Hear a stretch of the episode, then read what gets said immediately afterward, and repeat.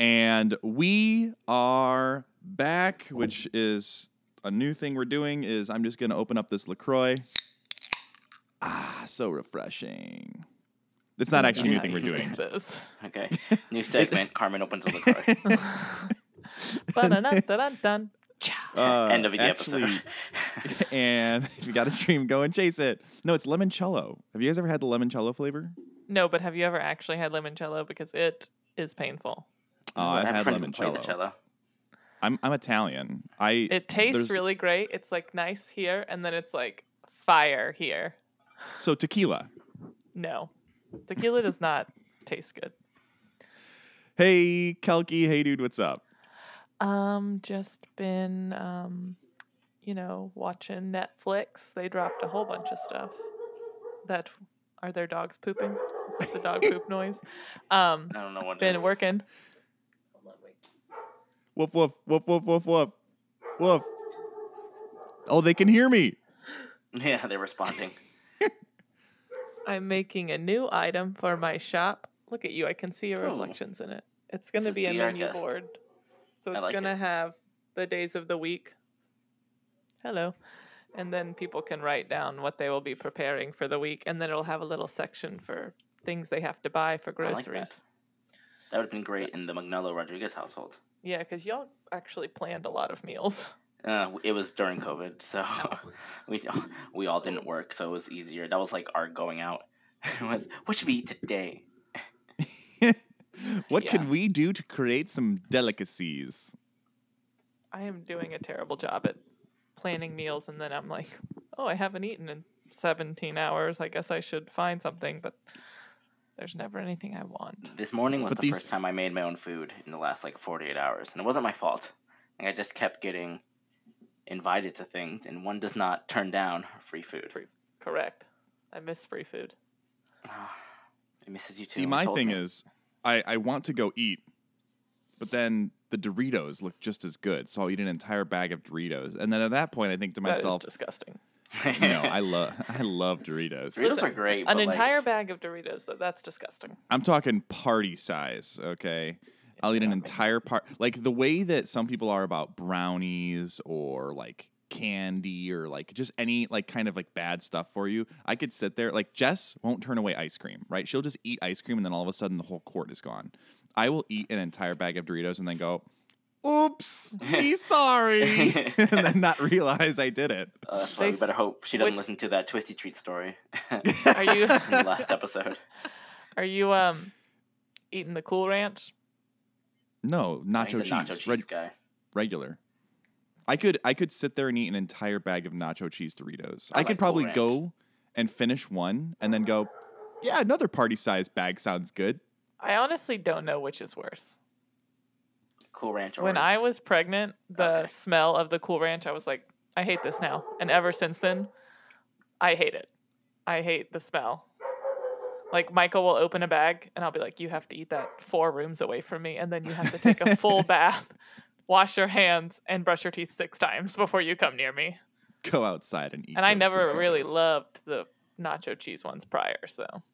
I guess the Cool Ranch ones do have a smell, now that I think about it. Like, I can imagine it. It is a lot, but they taste a lot of goodness, too. Speaking of tasting a lot of goodness, Gabe, hey, dude, what's up? Let's see. I went to First Watch for breakfast yesterday. Well, we ordered First Watch, and I do love First Watch. They have the best potatoes, breakfast potatoes, like you'll ever go to. But they won't serve me a mimosa, so. They won't? They don't have alcohol there. They don't. Won't or can't? Shan't. I think, aren't they run by the Mormons? Or is that I don't Kiki's? Know. One of those two is run by Mormons, so they don't serve alcohol. Love Kiki's. I love breakfast, but we know that. And then the first place I went to yesterday was Domu, the ramen place in Dr. Phillips. Have either of you been? I don't think I have. No. Okay, the ramen's whatever. Like I don't love ramen. I appreciate a pretty ramen bowl. And the ramen tasted fine, but it was easily and like by a far margin the best chicken wings I've ever had in my life. Like that's high praise. They were big. Name Carmen. You're a food connoisseur. What name the five components to a perfect chicken wing? Okay. Chicken. the spiciness level. Mm-hmm. So the sauce? Well, no, because you could have a good dry rub wing. I got a good dry rub for you. Consistency. All right. Penis. Consistency. More specifically, masturbation. Anyways, continue, please. Okay, quality of chicken, size of chicken, the quality of the spiciness. So, like, not just a hotness, but I would say like a good flavorful hot, and then consistency, and then reheatability would be my five pointed wings. Well, whatever you were gonna say, I was gonna say it checks all the boxes. They were somewhere in between chicken wing and fried chicken size, so they were big fat wings. Okay. And we ordered the hot one, which the server said, as far as we ordered 4 regular and 1 hot, because the server said it's probably an 8 out of 10, like hot wise, which for me is like 12 out of 10. Like, I do not handle spice, but we did it, and I was with work people, and I didn't want to be no bitch. I did it first, and I was like, I'm doing it first. And I grabbed it, and the hot had a very good taste, but it was very hot. Like, it lingered on your tongue for a long time. And I just, like, got my water and went, eh. Like, stuck my tongue in the water. And I asked for milk, and they brought me a little thing of milk. And I had 2. Everybody else only had 1, and I had 2 because I am the alpha. There you go. But, yeah, the wings, like, next time you're here, we have to go. Just get the wings, because the wings are, I think you'll agree, best wings I've ever had. The flavor, the size, the juice, the meat. There was a good meat, good crunch, good sauce, good times. Good times. What place was this? Called Domu. Again? It's in Dr. Phillips, right next to Bar Taco. Oh, okay. So worst case scenario is we go there and we don't like the menus, then we just go to Bar Taco. Exactly. I think so. I'm gonna mention this. I know this doesn't have to be their story, but I think Carmen will laugh anyways, and maybe Kelky. We're at Disney, and we're on Thunder Mountain to see Happily Ever After for the first time. And let me tell you, the new show is not getting great responses, but that's another podcast topic. Yeah.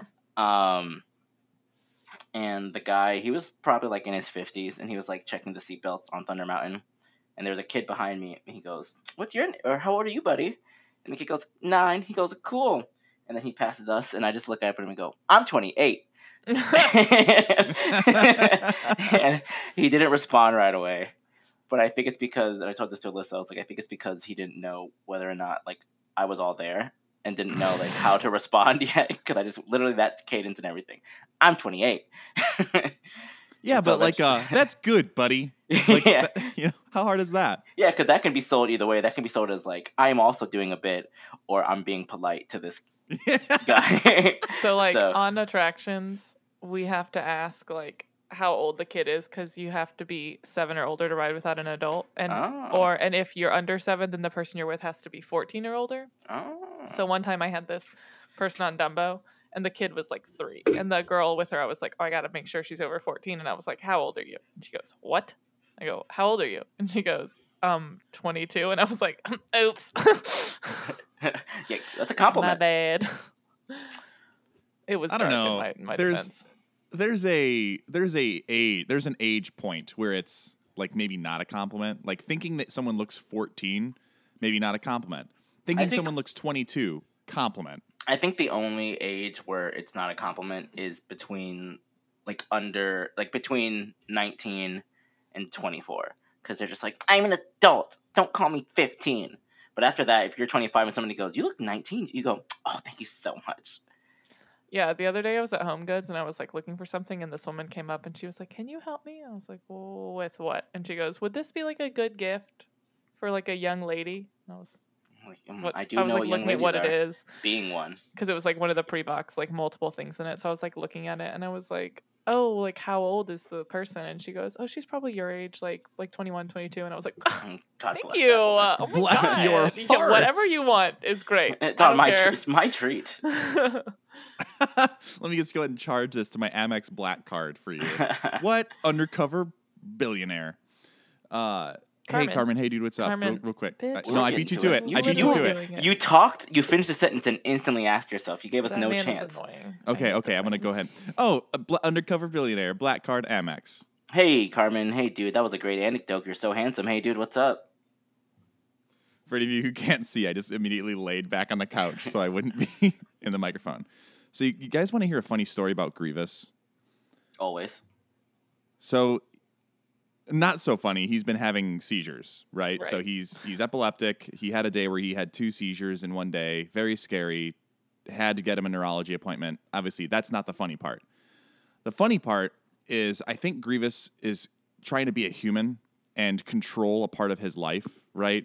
So someone who's going through epilepsy, you can't control when your seizures happen. So they lash out and they're like, I'm going to control this part of my life. I'm going to cut my hair. I'm going to, you know, wear different clothes. I don't know. Things that they would do to control their lives. So the only thing Grievous has control over in his life is the speed at which he eats.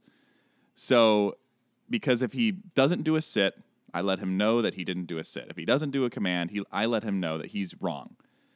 So now Grievous does this thing where he will just stand above his food bowl for sometimes 30 minutes and just looking at the food.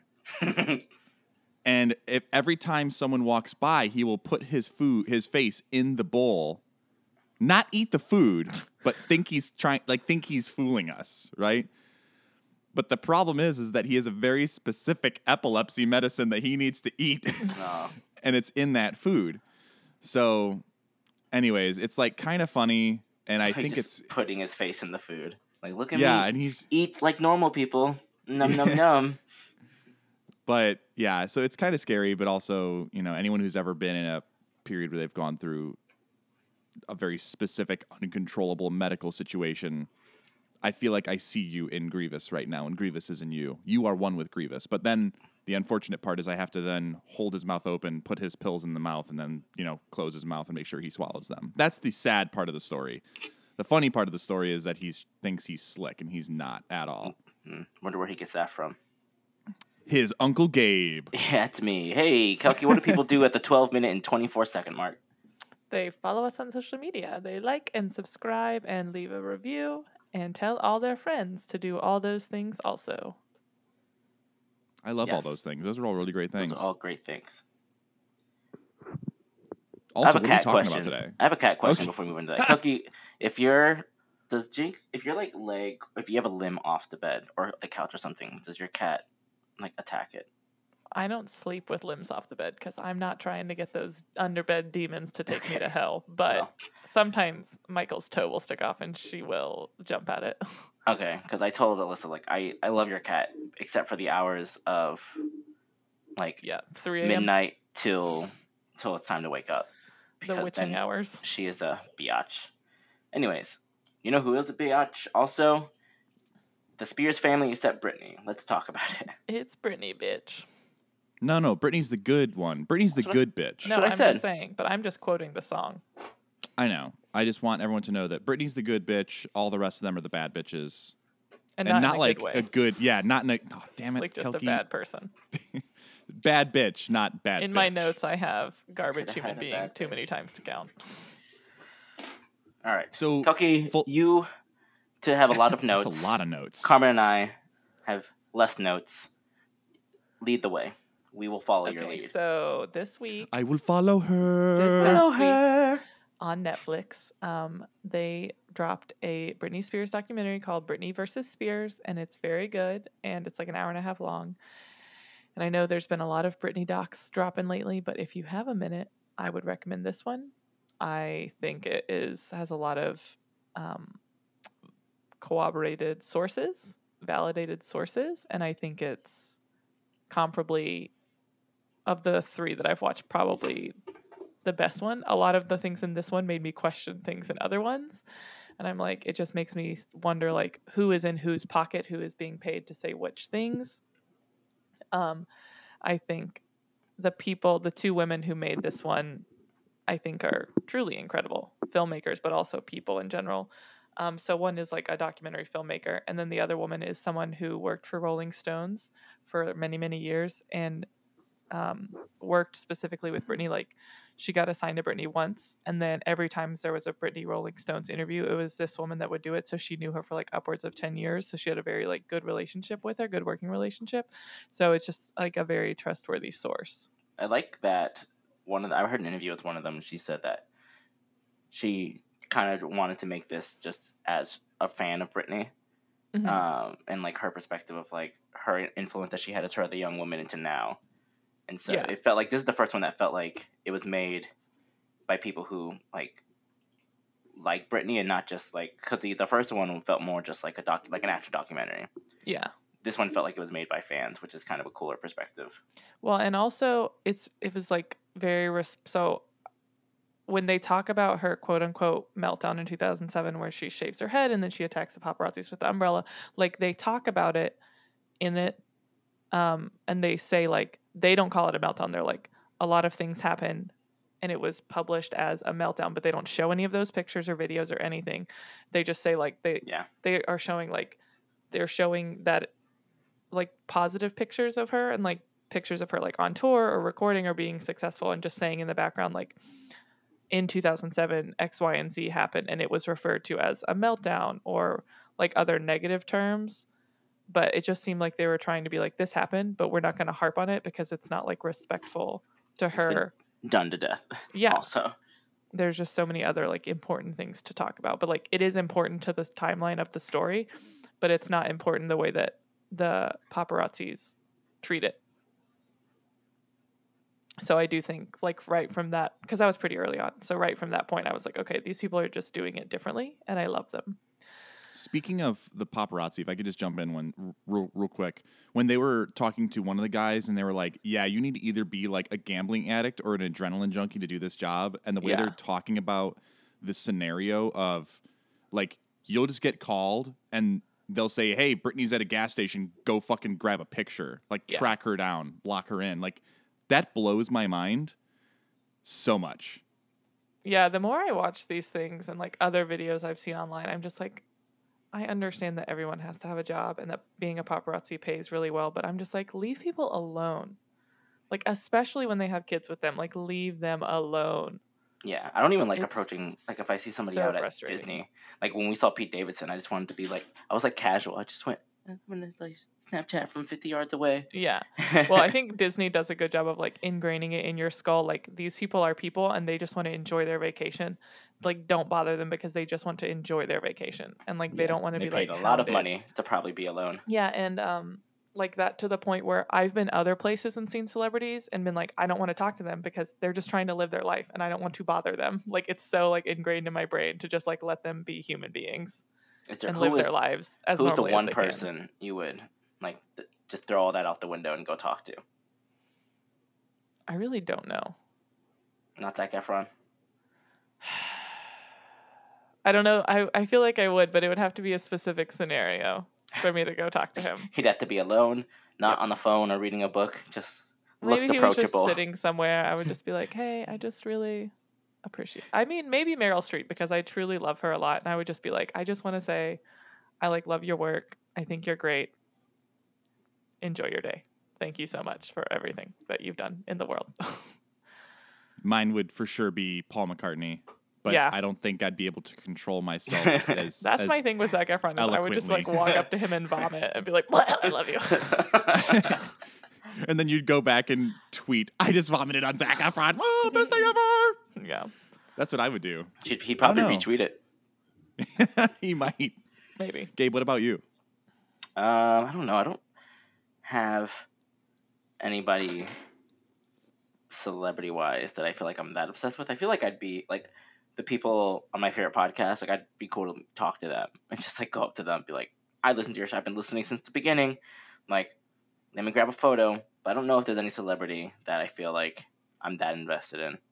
Maybe. Yeah, I feel like an Instagrammer, like I follow a lot of Instagrammers and they're always like, we love it when we meet you. So I'm like, all right, well, you're inviting it to, so I'll do it. But with celebrities, 100%. I feel like it's different because they probably have it all the time and just want like one day where no one's like screaming at them and asking for pictures. Yeah, and I would always want to meet somebody who I know like something obscure about them. Like I wouldn't want to go up to Chris Evans and be like, Captain America. I'd want to be like, obscure role you did in 1999. I know I'm a real fan. I know that. Yeah. I don't know if you guys saw this, but before we transitioned back to the ever wonderful Britney Spears, Mick Jagger was out on tour with the Rolling Stones and went to a bar and no one noticed him. Awesome. And that became like big news, like, which is either one, really good for Mick Jagger, or two, really bad for Mick Jagger, right? Like, you're about to go on tour and no one knows who you are. Imagine, I don't know, Justin Bieber going out to a bar and no one recognizing him. Like, it probably wouldn't happen. Yeah. But all of the people who would be at a bar who are Rolling Stones fans are probably like, I don't have cell phones. I don't know. Blah, blah, blah. Okay. I'm sorry. Then we can go back to Britney after this, because this reminded me of this. There was a TikTok of a mom recording her daughter because they went by a mural and it had like famous musicians on it, and this picture was on one of them. And the daughter, like, the mom recorded the daughter and said, "Honey, who did you say that was?" She went, "Harry Potter." Wow. I mean, I get it a little. Here's the thing, also though, with musicians, like, I feel like it's John Lennon fine to not know who, like, what a musician looks like, because you're not, every time you listen to them, you're not slammed with a picture of them, like, when you're watching a movie or something. We do know what Britney Spears looks like, though. It's true, we do. And when she was of age, she was so attractive. I had a giant crush on her as a young boy. Oh my God, I still do. She was of age. Still do. So they're talking about the paparazzi and how they're doing, like, car chases where she's, like, cannot get, like, she's, yeah, I'm like, leave this person alone. Like, you're endangering so many lives. Like, not just hers, not just yours, other people on the road. Like, just leave people alone. Like, who cares if you get a picture of her driving her car? Like, that's ridiculous. And then, okay, I was kind of confused on who that Adnan guy was. I was too. I never heard that name before. The paparazzi guy, I was like, yeah. Are they dating? Because then he comes back later, and they're definitely not dating because she was with someone else at that point. And I was, like, super confused because it, like, kind of seemed like they were dating, but I was really confused as their relationship. But regardless, he, like, spoke very kindly of her and, like, gave a lot of insight. And he was like, you know, they always say, like, oh, she's crazy, but there's so many other words you could use. Like, she's sad, she's angry, she's upset, she's stressed out, she's overwhelmed, but everyone just resorts to crazy. And he's like, she's not crazy. She's all these other things. She's all these other emotions. And I just thought that was, like, a really interesting thing. 'Cause, like, it, you know, it's not going to sell a tabloid if you write, like, oh, Britney Spears is sad. It's going to sell a tabloid. I would buy it. Britney Spears is crazy. Oh, poor Britney. She's so sad. Let's make her happy. But yeah, so, and then when they have footage of her, like, being taken to the hospital at some point, and the paparazzi are, like, hanging. They were, like, being dragged by the ambulance. Like, they're hanging off of the ambulance. And then Mount Sinai had to get the police to come and be like, this is the hospital's property. It's private property, including the sidewalk you're on. You're not on public property. You have to leave. You're on private property, and you're not invited here. And they're, like, police taping off the entrance to the hospital so these paparazzis won't come in. I'm like, this is, like, what if it was, like, a heart attack? What if it was, like, a gunshot wound? Like, get out of the way. You're impeding medical treatment. Get out of the way. What if it was a stress-induced heart attack due to, like, paparazzi? Yes. It's, God, it's just so annoying. And imagine if the amount of time that they lost fighting off paparazzi was the exact amount of time that they would have needed to save her life. Exactly. Or a life. That's what I'm saying. Like, where is your, like, there are no boundaries with these people. Like, have set a boundary. Like, it's terrible. And it's just, like, there's never going to be one, because you're always going to have companies like TMZ and Page Six and all these, like, tabloid places who are going to pay $200,000 for one picture. You know what I mean? It's just ridiculous. Not even a good picture. I saw the quality of those pictures. They were blurry. Yeah. Not even good. They're, like, on, like, 2008 cell phones, flip phones. Oh, the good old days. So, okay, then I wrote Jamie sucks, because that was the beginning of him trying to get the conservatorship. And then I wrote Lou Taylor is the devil, which they didn't go into Lou Taylor a lot. And I feel like her manager, right? Before it was everything. No, like, her, not before, quote, everything. Maybe that manager was someone that came in with the conservatorship. Oh. And Lou Taylor is a manager in Hollywood for, like, a lot of big money families, and there's, like, a lot of shady shit with her, and a lot of people are tied to her, and you kind of don't hear much about them because she will shut your shit down so fast. And, like, they asked the sweet lady from Britney's hometown, who was her assistant, who was in the other documentary as well. We loved her. Yes, we still do. So they ask her about Jamie, and she's like, I don't want to talk about him, because she's like, she's very, it seems like she's very much of the philosophy, if you don't have anything nice to say, don't say anything at all. She's not saying like, oh, they're great. She's like, I'm just not going to say anything because I don't have anything nice to say. So she said basically that about Jamie. And then they asked her about Lou, and she was like, I'm not saying anything about her. She will chew me up and spit me out. I can't fight her. Was that name, the Lou person, was that in the other, there was a Hulu documentary that came out first, right? Or which one was it? No. People do not talk about Lou Taylor. Right. Like her name, like I know about her because of other like stuff, other videos and articles I've read, like, but people like in Hollywood, like do not talk about her because she will fuck up your life. Like she is bad news bear. She like owns a lot. She's very behind the scenes, but like big money, very threatening. Illuminati nonsense. Lots like, yeah, it's really shady. This was the first time I had heard that name, so I was a little bit confused. And they really don't go into it. And like later on in the documentary, they talk about like how they got a letter from the TriStar. The legal team at TriStar.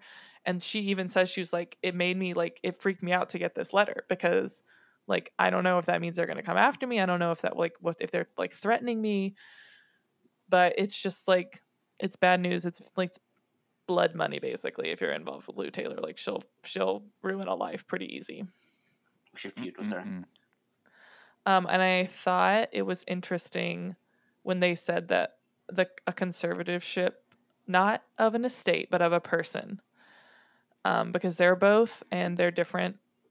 The conservatorship equals civil death. Like you can't make any choices for yourself. You can't.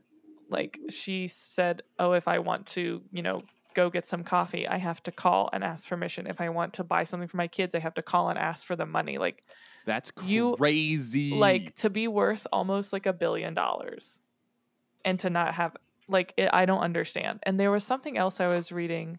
It wasn't in this documentary, but it was like some other thing from like a backup dancer on one of the tours that happened during the conservatorship.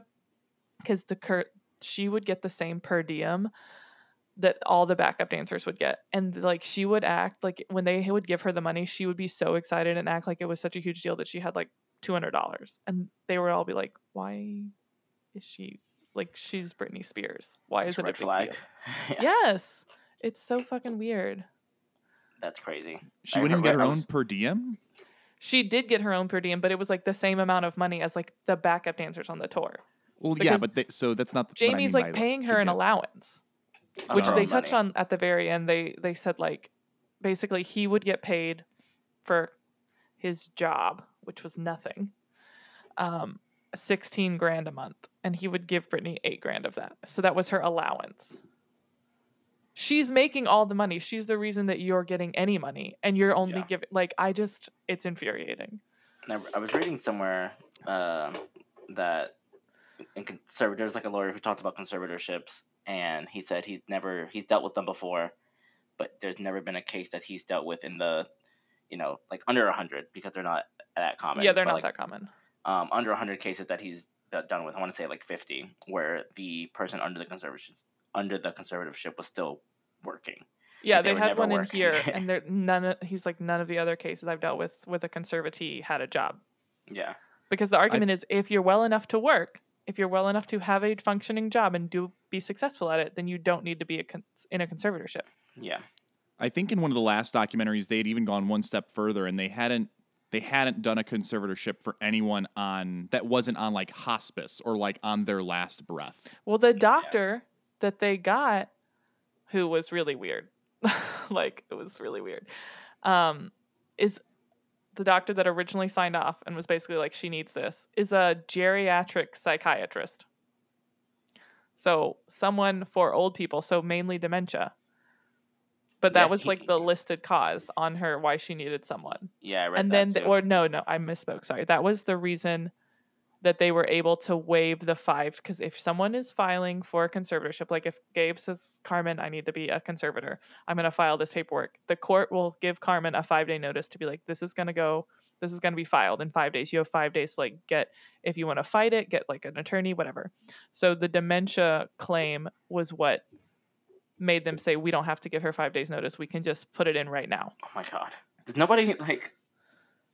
So it was the dementia and then the. They got this far. The argument. Exactly. No one does. That's the whole thing. And it was the dementia and the argument that Sam Lutfi, who was in this documentary, which was mind blowing to me that he actually would talk to them, was drugging her. That was like the accusation, was that he was drugging her and he was going to steal all her money and he was taking advantage. So I will say the Hulu documentary, the New York Times one, was like painted a very different picture of him and like made it sound really shady. But I'm like, if that's the information they're being fed by whoever wants to control this narrative, then that's the information they're going to put out there because that's what they know. So with this one, he was saying like, there's like, she was being drug tested weekly. You would know if I was drugging her. And if you think that I'm drugging her, you're going to go to TMZ and not like the police, like it's the biggest pop star in the world. Yeah. And you're just going to like threaten me. You're not going to do anything about it. Like he was like, I'm not drugging. Like you would know her work would suffer, which is a valid point. So, I mean, he does seem kind of shady a little bit, but there's also like at a certain point, I feel like anyone who's like managing like the world's biggest pop star, like these people are just going to seem shady, like really big Hollywood people. It's just going to seem weird. The director said in the case of Britney, they asked if he felt reliable to the director. And she said, you know, in the case of Britney Spears, everybody's a suspect, which I thought was the perfect answer. Yeah. I mean, because there's so many things going back behind. Like there's probably I would be shocked if any of those people hadn't at some point been blackmailed by somebody to be like, not talk or like change your story or say this or say that. So it's really weird. And then like, but the girl they were asking who was saying like, oh, he was drugging her. They don't ask her like, who told you that? I'm like, who's the source? Like, where did this rumor or whatever, where did it come from? Who are you hearing it from? Like, you know, if it's from Lou and Jamie or whatever, to push forward their narrative of like, we have to like get her locked down or what, I don't know. It just seems shady and it came out of nowhere because that wasn't mentioned at all in the last one. They just basically said Sam Lutfi is shady and he wants your money. But in this one they're like, oh, he's drugging her. What? Where did that so left field? Like I don't understand. Like it's just so much, I don't know, it's really weird. Their relationship in general was weird, to think that they like he started out as a paparazzi and then ended up as, on his words, a manager, but on her words when they were like, oh, he was a friend sometimes. Like, okay, something how was there that big of a difference? I thought Adnan was the paparazzi. I don't think Sam was the paparazzi. Adnan was the paparazzi. I don't think Sam was ever a paparazzi, but he wasn't like a manager for other people. He just like met her randomly and then like somehow ended up as her manager. Oh, that's the impression that I got from the documentary, was that he was originally the paparazzi. He was the guy who was like, hey, let me go ahead and just pump this gas for you. And then they became friends. No, that was Adnan. Yeah. Okay, well, I got that mixed up. But they did hang out together later and help her do like the legal paper thing. Like they do, like they are friends and they work together, but it's really strange. It's very weird. So stepping away from the documentary, at least I don't think this is part of the documentary. Her father, did he step down or was he asked to be taken away from the conservatorship? In August, there was like a lot of, well, after the last documentary and also just in general, but after the last documentary, there was an uptake in the public pressure for him to step down. And so that's when they like leaked the fake story to TMZ that he was like, I'm going to step down. But really what he had said was, at some point, if it seems right, I'll step down. And then actually in September, he filed to end the conservatorship. And then this past week, there was a court hearing and he was suspended as the conservator. Okay. So he was suspended. Yeah. So I think they just have to stay suspended because they have to go through like the legal process to actually get it changed. But I think he's done being the conservator. I still don't understand why there was a conservator of her person. I don't understand. Like, I don't really understand why there was a conservator of her estate, but like specifically there are two separate ones. There's a conservator of her estate and there's a conservator of her. And it doesn't make sense why either of them exists to me. But I mean, they were talking about it where someone, I guess People Magazine called and they were like, we want to explain this. Like, we want this explained to us. And they were like, the explanation is that Jamie is going to be Britney. And they were like, what are you talking about? Like, she's still alive. And they were like, nope, that's what it means. Jamie Spears is now Britney Spears. Like, that's insane. What does that mean? Like, why are you doing this? Like, it doesn't make any sense. And like well, from Jamie Spears is going to go get on stage and do those dance moves and sing. That's what's going to happen. He's going to do all this Madonna. Work. Like, that happened, right? Like from day one, from the first filing, she didn't even fight the conservatorship. She was just like, "Don't make it my dad. Anyone but him." I'm like, how does that not raise red flags? That's a red flag. Yeah, that's like a very reasonable request. Also, and it just doesn't. Yeah, because that one of the other lawyers who works with conservators was saying like it should really be an outside third party. Like it shouldn't be someone in the family. Like because you get too many emotions. Like it doesn't make sense to make that choice. I hate it. I heard you were Tennessee when you said lawyers. That's how it's spelled. Lawyers. I'm the last person to talk about spelling. Oh, I didn't know it was L-O-I-Y-E-R-S. Lawyers. Oh my God. You guys, I can't. No, it's actually L-O-I-Y-E-R-S. That's what I'm saying. It's lawyers. Like the law. You follow the law. You don't follow the loy. And where was the snake in this interview process? How come no one has interviewed the snake that she danced with on that one? They did. The snake? It's Jamie Spears. Did I miss that? Oh, no, the other snake. The anaconda. Ain't got none unless he got buns. He's a piece of shit. Let's see. The snake or Jamie? They're one and the same. He's the snake. Hey, that's a mean thing to say about that poor snake. That snake's like... You don't know that snake. That snake might not be very nice. Okay, oh yeah, so when she was out with Adnan, I guess, and they called and they were like, "Where are you?" And he was like, "Well, we'll come home when we come home." And they go there, and the cops are there, and like, she's like freaking out and why are they here? I don't understand. And he goes, "I didn't get his permission to go out with you, so effectively by law, I have kidnapped you, oh my God, even though you want to come out with me." And I'm like, that is dumb. Just insane. It's these laws are weird. I don't know why they're set up like that. And the fact, I mean, this has been going on for like 13 years. It's so upsetting to think that someone had to live that way for that long. And it's so frustrating. I remember a couple years ago when the Free Britney movement was just starting, but not really a lot of people knew about it. And I had just kind of started learning how absurd it was because I was talking to someone, I don't remember who it was, and they were saying, I mean, do you see her Instagram? She seems really weird and like crazy. She just walks up and down this hallway and like does these weird dances. And I'm like, she's not allowed to do anything else. That's all she's allowed to do. She can't leave her house. She's not crazy. She's bored. Did she have permission to like, did she need permission to do the Instagram or the social media and things like that? Did she need permission to get those things done, or was that just like a blind spot in the conservatorship? There's a lot of debate on whether or not she was running it, because there are sometimes when she goes on and says like, "Oh, I'm doing really well, blah, blah, blah, everything's great," and it kind of looks like she's reading cue cards. So there's a lot of debate on whether or not she was running it or if she was being forced to do certain things on there. So unclear is the answer to your question. More to come. But when she's performing in Vegas in the documentary, they were saying something about how it's basically like the only time that she could speak freely. And she even, like, they show a clip of her talking and she's like, "It's quiet and there's no music and I'm not singing and I'm just talking to you guys and it feels illegal." Yeah. "Because I can just say whatever I want."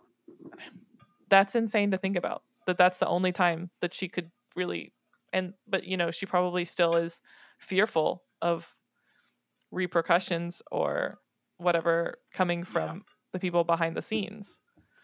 I just wonder what the repercussions could be though, right? Because they can't just be like, "Oh, you're never going to perform again," because they need her to make the money, right? No, but her dad would threaten a lot about the custody agreement and the kids. That was like apparently his go-to thing. Was threatening about that. Seeing the kids, yeah, that makes sense. Yeah. Not make sense as in like, "Oh, what a good person," but make sense as like being that is something that would actually, not, like, be worrisome to her. So when they go into the MTV documentary, they had the guy who was making that, and they show a clip from when they took her somewhere and everyone knew what was happening except for her. And she was like, "What's happening? I don't understand." And then she sees her car and she's like, "Oh my God, is that my car?" But she's like super excited. But the whole thing was, it was a huge deal. because she hadn't been allowed to drive in like over a year. And so it was this huge ordeal. They had to get 30 people involved, all this permission just to film her driving her car down like a deserted road. And she was losing her mind with joy.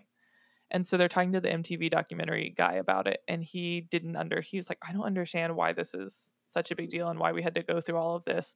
And then he gets really close to Britney, and it was really sad. They showed a clip from the documentary of her not really going into it, but just kind of alluding to the fact that she didn't really have control over a lot of things in her life. And she just says, I'm sad. And it was really sad to watch, because she's kind of about to cry, like on the verge of tears, and they just focus on her face, and it's just heartbreaking, especially now, like knowing everything that was happening, and just like to live with that and to not really be able to tell anybody. It's so sad, but still have to be in the public eye. Yep. So it's not, I'm keeping a secret from someone. I'm keeping a secret from absolutely everyone in the world. That's so How hard does she even have a relationship at that point? Because isn't she dating someone right now? Now she is, but he is super vocal about hating Jamie, and Jamie's a piece of shit. And they're engaged now, right before when Jamie filed the petition to actually be removed as the conservator. That's when he proposed. And then now that Jamie's not the conservator, hopefully everything will, we only want happiness for her. Hopefully they're great. He's great. Hopefully they have a nice private wedding and nobody bothers them. Yes. So then they tell this story about how to get new representation in the conservatorship, Britney has to sign this legal document saying that she doesn't have faith in her current attorney, and he's not fighting for her, and he's like under Jamie's thumb and being paid by Jamie and all this stuff. So Adnan and Sam file these legal, like get all the legal papers drawn up, but they're not allowed to see her because they're not on like the list. So then they go to Jenny, who's the Rolling Stones writer, and they like arrange this super secret thing. They like go to a hotel. She's with security, and they sneak it up. Like Jenny has to go into the bathroom, and then Britney comes into the bathroom because she can't have her security because they like don't want them to know that this is happening, and sign the papers. And then Jenny takes the papers back to get them filed. And when Jenny was telling the story, she was really emotional, because I kind of think it maybe she felt like she should have been doing more or something. She didn't really go into why she was emotional, but she was telling the story about being in there, and she's showing Britney all the places she needs to sign, and Britney's looking over it, and Britney's like, thank you so much for doing this. And Jenny just says, I'll see you again soon. And she was really emotional when she was telling that story, and it was really sad. And you just kind of wonder, because she, again, had a relationship with this woman, but hasn't, it's been kind of forced away from her because, she's not on the list of people or whatever. It's just insane. This was for one of the interviews I missed. So I didn't get to that part of the documentary. Full disclosure to anyone listening, I only watched the first 30 minutes because Kelki is the pro at this. So no, this wasn't for an interview. This was to get these papers signed because they knew that no one around Britney was like, there was no way to just mail it to her, they would not get to her to get signed. And so they sneak Jenny into this hotel to sneak the papers in a bathroom so that Britney can sign them uninterrupted. But the papers were for like anti-conservative conservatorship documents? No, it was just to get a new attorney, because the attorney was being shitty and not fighting for her at all. Got it. And so then they file it, and then basically the attorney's like, this isn't her signature. That was one of the things they said to get it thrown out. And then, she's not of the right mind to have these thoughts, after she has just produced a whole album on herself and is currently planning a tour and doing all the choreography and like design and everything for it. But she can't think, I don't like my attorney. Well, that makes sense to me. I'm on the attorney side. So, yeah, checks out. I just wrote there. Someone had to be paying off the judge. Like, there's no way, because it went before a judge. So the judge had to be being paid off. There's no way that they weren't also just like some old boomer who's like, I remember she shaved her head. I don't understand. She can't make her own decision. Dumb boomers, greatest generation. Women don't get the right to vote. Literally, I don't understand. And then I just wrote, there's too much conflict of interest. The lawyer representing Britney is basically on Jamie's payroll. They're being paid by the conservatorship. So why would you want to end the conservatorship if you're getting paid? By the end of it, he had made like over $3 million just from the conservatorship. So of course he's not going to like fight to end it. It's just too much conflict. Like the way that system is set up, Britney Spears or not, the way that system is set up is incorrect in my opinion. I'm not a lawyer, but it's incorrect. So they're working now towards making the conservatorship piece in general in this country, like the law, like that's getting reformed now, right? Like who's at the center of that?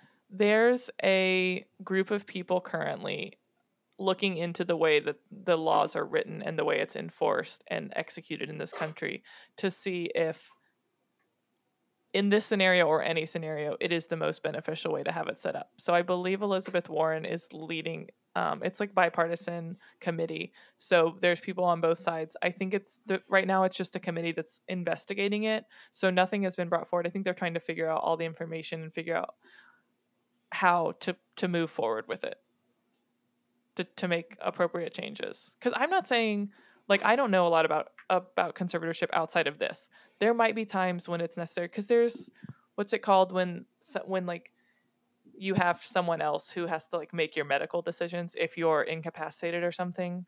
An affidavit. There's a word for it, but there are things like that, and a conservatorship might just kind of expand on that a little bit more and give that like a more control, but in a similar situation. But I think it's just to see how much it can be abused is alarming. So you want to kind of make it where that can't happen again. Yeah, it felt like this is one of those things that was just vague. Like, it was a vague law that somebody, i.e. Jamie Spears, just saw and exploited. Yeah, so, okay, so here's where we get down to... So in 2017 alone, Britney earned $34 million. In 2018, her net worth was estimated at $59 million. Between 2013 and 2018, Jamie earned $2.1 million from tours, from her tour revenue. Jamie, who did nothing, earned $2.1 million. Then during that entire time frame, he was getting $16,000 a month and paid Britney $8,000 of her own money. Dumb. Yeah, and so then 2018, 2019 was when they were supposed to do the Vegas show, and she like announced it but then canceled it. And they talk a lot about the documentary about how within the conservatorship, there's a medical team that's constantly like evaluating her and saying what is good for her and what's not. And basically it's just constantly being disregarded. Like they're going to put her on X Factor. The medical team's like, we don't think that's a good idea. It's going to put too much stress on her. She doesn't want to do it. They want to do a tour. The medical team's like, we don't think that's a good idea. Like a performance in one place is one thing, but like a full on worldwide tour, we don't think, like, it's too much stress, all this stuff. So that's when they won't listen to the medical team, but they'll listen to the medical team anytime it benefits their they're trying to convey. Like a bunch of crazy Christians. Yeah, it's the worst. So, and then there was some weird thing that I wasn't really clear about. Lou Taylor sending a bill for $500,000, but for a time frame in which Britney was not doing any work, and Jamie just paid it like the next day because it's some shady shit going on, and we still unclear. Unclear. What do you think it was? I don't know. I think Lou Taylor is one of those people in Hollywood that's can control a lot of narratives and can control anything. So if you want something portrayed a certain way, that's who you're going to pay. And she's going to take care of it, whether or not it's true or not. What a sketchy situation. I hate that. Then in June or July, there was a court hearing where Britney actually spoke for herself. Yeah. And it's like she wrote this thing and read it. It's like 23 minutes. It's really worth listening to. I read it before, like when it came out, I read it, but I had never listened to it. They play clips of it in the documentary, and I was truly like getting goosebumps. It's incredible to listen to her tell the story. And she says, these people, in addition to, I don't want this anymore, she's like, I want to sue everyone who did this to me. They should not be allowed to do this. And she talks about how her father like drinks and does drugs. She's like, I have to do past drug tests and alcohol tests, and if I fail, I get in trouble. But if he is over here doing drugs and drinking, he still gets to be in charge of me. Like, how is that fair? Like, if I'm going to lose, if I don't get to see my kids if I do it, but he gets to be in charge of a whole ass adult person, like it's worth listening to. Just listen to it. I got goosebumps. Shortly after that, she got a new attorney. He immediately filed to remove Jamie. He had no connection to Lou in his past, which was everyone was really happy about, because we were like, okay, this guy's actually gonna like fight for her. As soon as he filed to remove Jamie, Jamie's legal team released a statement that said, we don't want to, he's not going to step down. He's done 13 years of admirable service. Oh my God. As her conservator, which is ridiculous. And then Rosengard, who's her new attorney, released a statement that said, Mr. Spears and his counsel are now on notice. Britney Spears will not, the status quo is no longer tolerable, and Britney Spears will not be extorted anymore. And I was like, this guy is not fucking around. He is fighting for her. He is doing the work. And then like a month later, Jamie actually filed to step down. And then this past week, he was actually removed. And it was like, thank God. They should just put me in charge of the conservatorship. I would take care of it for her. They should just end it. Yeah, I would. Well, that would be my day one, my 100 days in office is day number one. No office. No office. And sure then I wrote, God bless us, like, everyone except Jamie Spears. Yeah. You're right, Gabe. There probably are a lot of lawyers out there that would want to do it for free. And then something else happened this week that I was going to say. I saw an article that said that she currently has no plans of performing once it ends. And I was like, it doesn't matter. Whatever she wants, she can have. I don't care. Like, if people are mad that she's not performing, then you didn't really want her to be free. Like, let her, she has lost so much of her life and her privacy because she got famous so young. And then this has been going on. Like, she hasn't been able to have a normal life for most of her life. So like, literally whatever she wants, I don't care. Give it to her. How old is she now? Let her sue all these people. 30. She was born December 2nd, 1981. So whatever that is. So like 40 65? This year. Oh. 40 this year. She's 10 years younger than Disney. I don't know if... That's crazy. That's crazy. 10 years younger than Magic Kingdom. Yeah. Well, yes. But, okay, so yes, it's... we just hope that things continue to move forward on her... in her favor. And we want only good things for her. Hopefully her engagement works out. She gets the time with her kids. She gets to live whatever normal life she wants as much as she can be while being Britney Spears. But I just want everyone to leave her alone. That's all I want. Everyone leave her alone and let her do whatever she wants. Yeah, it's in my head. Obviously, I have way less horse in this race because I did not grow up like listening to all of Britney Spears' music. Like, oh, I did because I had sisters, but I would not consider myself a Britney Spears fan as much as I would consider myself a Britney Spears empathizer, right? As a musician, I would hope that she makes music for herself and doesn't regret, you know, letting 20 or 30 years go by, not making another album and then making an album in her 60s, right? Just but from if she doesn't want to, because if all this has left a bad taste in her mouth for work, if she doesn't want to work, she doesn't need to work. That's not what I mean. I want her to do whatever makes her happy. I just don't want her to go like not do music again and then regret not doing music when she looks back on her life, right? So whatever she does, I just hope that she does it with no regrets. That's what I meant. Yes. That was what I wanted to say and take away from that. I don't care what she does. I still think that she deserves the freedom to do whatever she wants, the freedom to do whatever. I just hope that whatever route she takes, she doesn't look back on it with regret. And if it's not doing music out of spite for the scenario that the world put her in, which is not her fault, right?